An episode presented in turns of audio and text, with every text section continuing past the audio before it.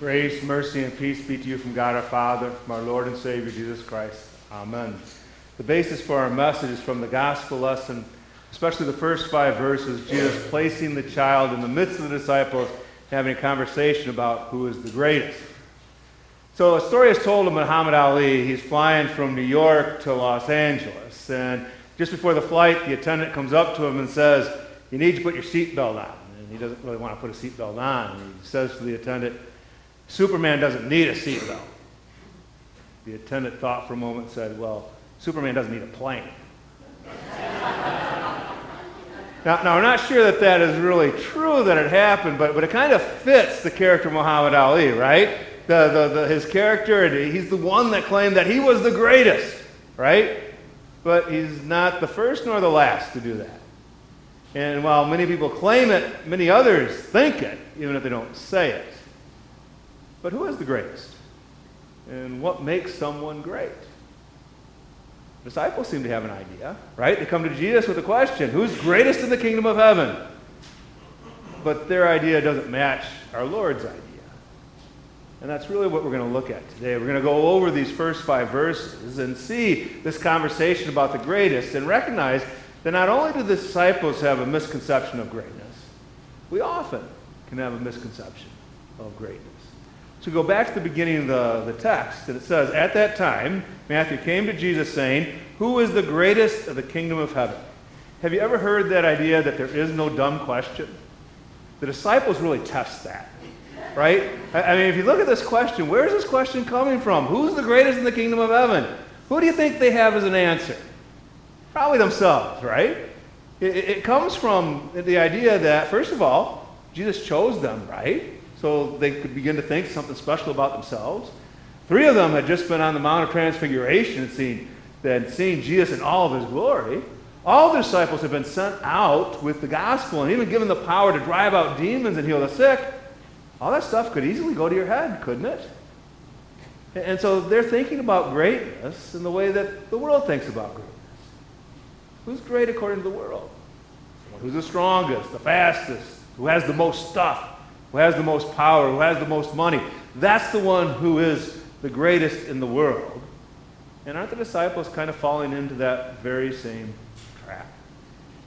And this is a misunderstanding of greatness.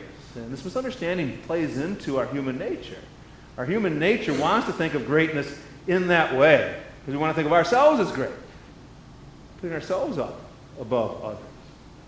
And, and this is dangerous because it gets in the way of service. It, it, it, it changes our view of ourselves, and it changes our view of those around us.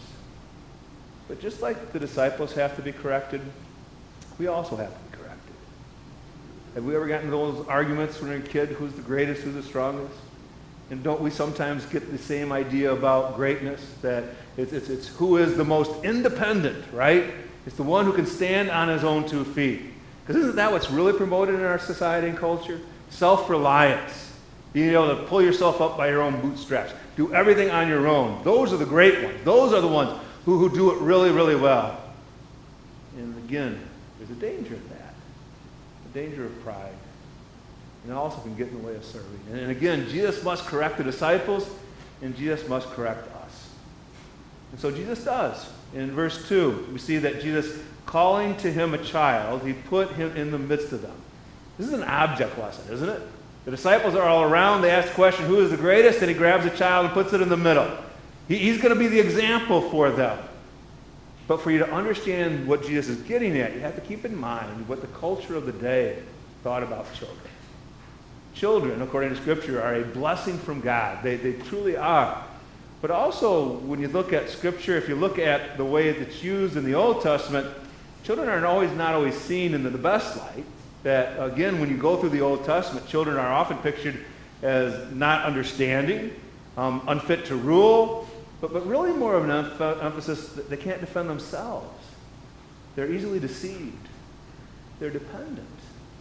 That, that's really at the heart of the view at uh, this period of time about children. When they look at a child, they looked at one who was completely dependent. That's what the disciples saw when they saw the child in their midst. And Jesus puts them there, and they see one that's completely and totally dependent, dependent upon others. Certainly that's not the role model that anyone would follow or anyone would go after. But that is the, the idea that Jesus is highlighting, this idea of dependence. Because Jesus continues on in the next verse saying, "Truly I say to you, unless you turn and become like children, you will never enter the kingdom of heaven." Turn and become like children. Turn and become like this dependent child. This is not what the disciples expected. No, notice the comparison here. They come to Jesus saying, who is already the greatest in the kingdom of heaven? They're already talking about them being there, right? Jesus raises the question, well, you may not ever enter it. That's quite a contrast. And Jesus says, to enter it, you must become like a child. You must humble yourself. And that's where he's going to, isn't it? And if we're going to look at greatness, who's the example? Is it not our Lord? Who's the greatest in the kingdom of heaven? The real answer is the Lord, right? But when was he great? When is his greatest moment? It's when he gives up everything that the world glorifies. His greatness is his willingness to give up all the power, the honor, and the glory of the second person of the Trinity and become man. His greatness is seen in that he gives up absolutely everything that he has of earthly possessions, even life itself, to die for your sins and for my sins. His greatness is his willingness to set everything aside and then be raised from the dead. His greatness is seen in the way that he sets aside even his independence and becomes dependent upon and, set, and, and sets himself under the will of the Heavenly Father. That's where the greatness is found, in that humility. And that's what he has done for us. Again, the Lord wants us to understand that we are dependent upon him. Utterly dependent upon him. We like to think of ourselves as quite independent, right? We look at all that we've done, all that we have accomplished, all that we have, and all that we've gained, and we can sometimes look at that with quite a bit of pride. But where do the gifts and talents come from? Who's the one who created all those things? Who is it that we really rely upon? Is it not the Lord? The Lord is calling upon us to be dependent completely upon him. And for us to do that, there's humility, right? That's what leads next, verse four. He's going to talk here about the view of ourselves, right? Whoever humbles himself like the child is the greatest in the kingdom of heaven. Remember, the disciples asked, who's greatest in the kingdom of heaven? Well, here's the answer. The one who humbles himself like a child. Again, this is how Jesus wants to shape the disciples' view of themselves. The disciples, the world, and even ourselves sometimes think the greatest is when we are independent. But isn't Jesus telling us the exact opposite? We're the greatest when we are dependent. And we get this really backwards, right? How do you feel when you need to ask for help? Or let me ask you, how willing are you to ask for help? How do you feel when you're receiving help? We have this twisted idea that we somehow are inadequate, incomplete when we ask for help or when we need help. It's tough for us to even admit it. And yet our Lord tells us at those moments we are our greatest. Because again, if you think about it logically, the idea of turning to recognizing that you don't have it all, that you don't have it all together, you don't have all the answers, that you need to rely upon someone greater than yourself, and you turn to the Lord, what are you turning to? True greatness. Are you not greatest when you rely upon him, turn to him, and, and depend upon him? In Christ, that's where you find value. We, we try to find value in our independence and being thing, doing things by ourselves, but in Christ we find our value. And this is what we're called to do. And to understand that the corollary to this is that as we turn to the Lord for help, how does the Lord answer our prayer? Is it not through the people that he places in your life? The family and friends that are there to help. Isn't that the way that God has made us and created us within a family, within the church? Is this not the way we are supposed to be? That, that in our greatness we are helped by those God has given us. As we rely upon him and the gifts that he has given to us, not only our own gifts, but the gifts that others have given us. In the end, we are to rely upon the Lord and rely upon the Lord through love. But one more verse. And this one really focuses our attention on how we view others. Because Jesus goes on to say, whoever receives one such child in my name receives me.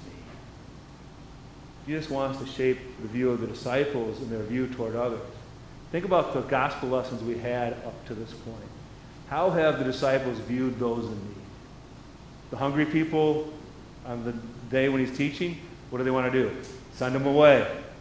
The woman who's begging and pleading Jesus to have mercy upon him for because her, her, her child is demon-possessed, what do the disciples want to do? Send her away. They didn't see value in the ones who are in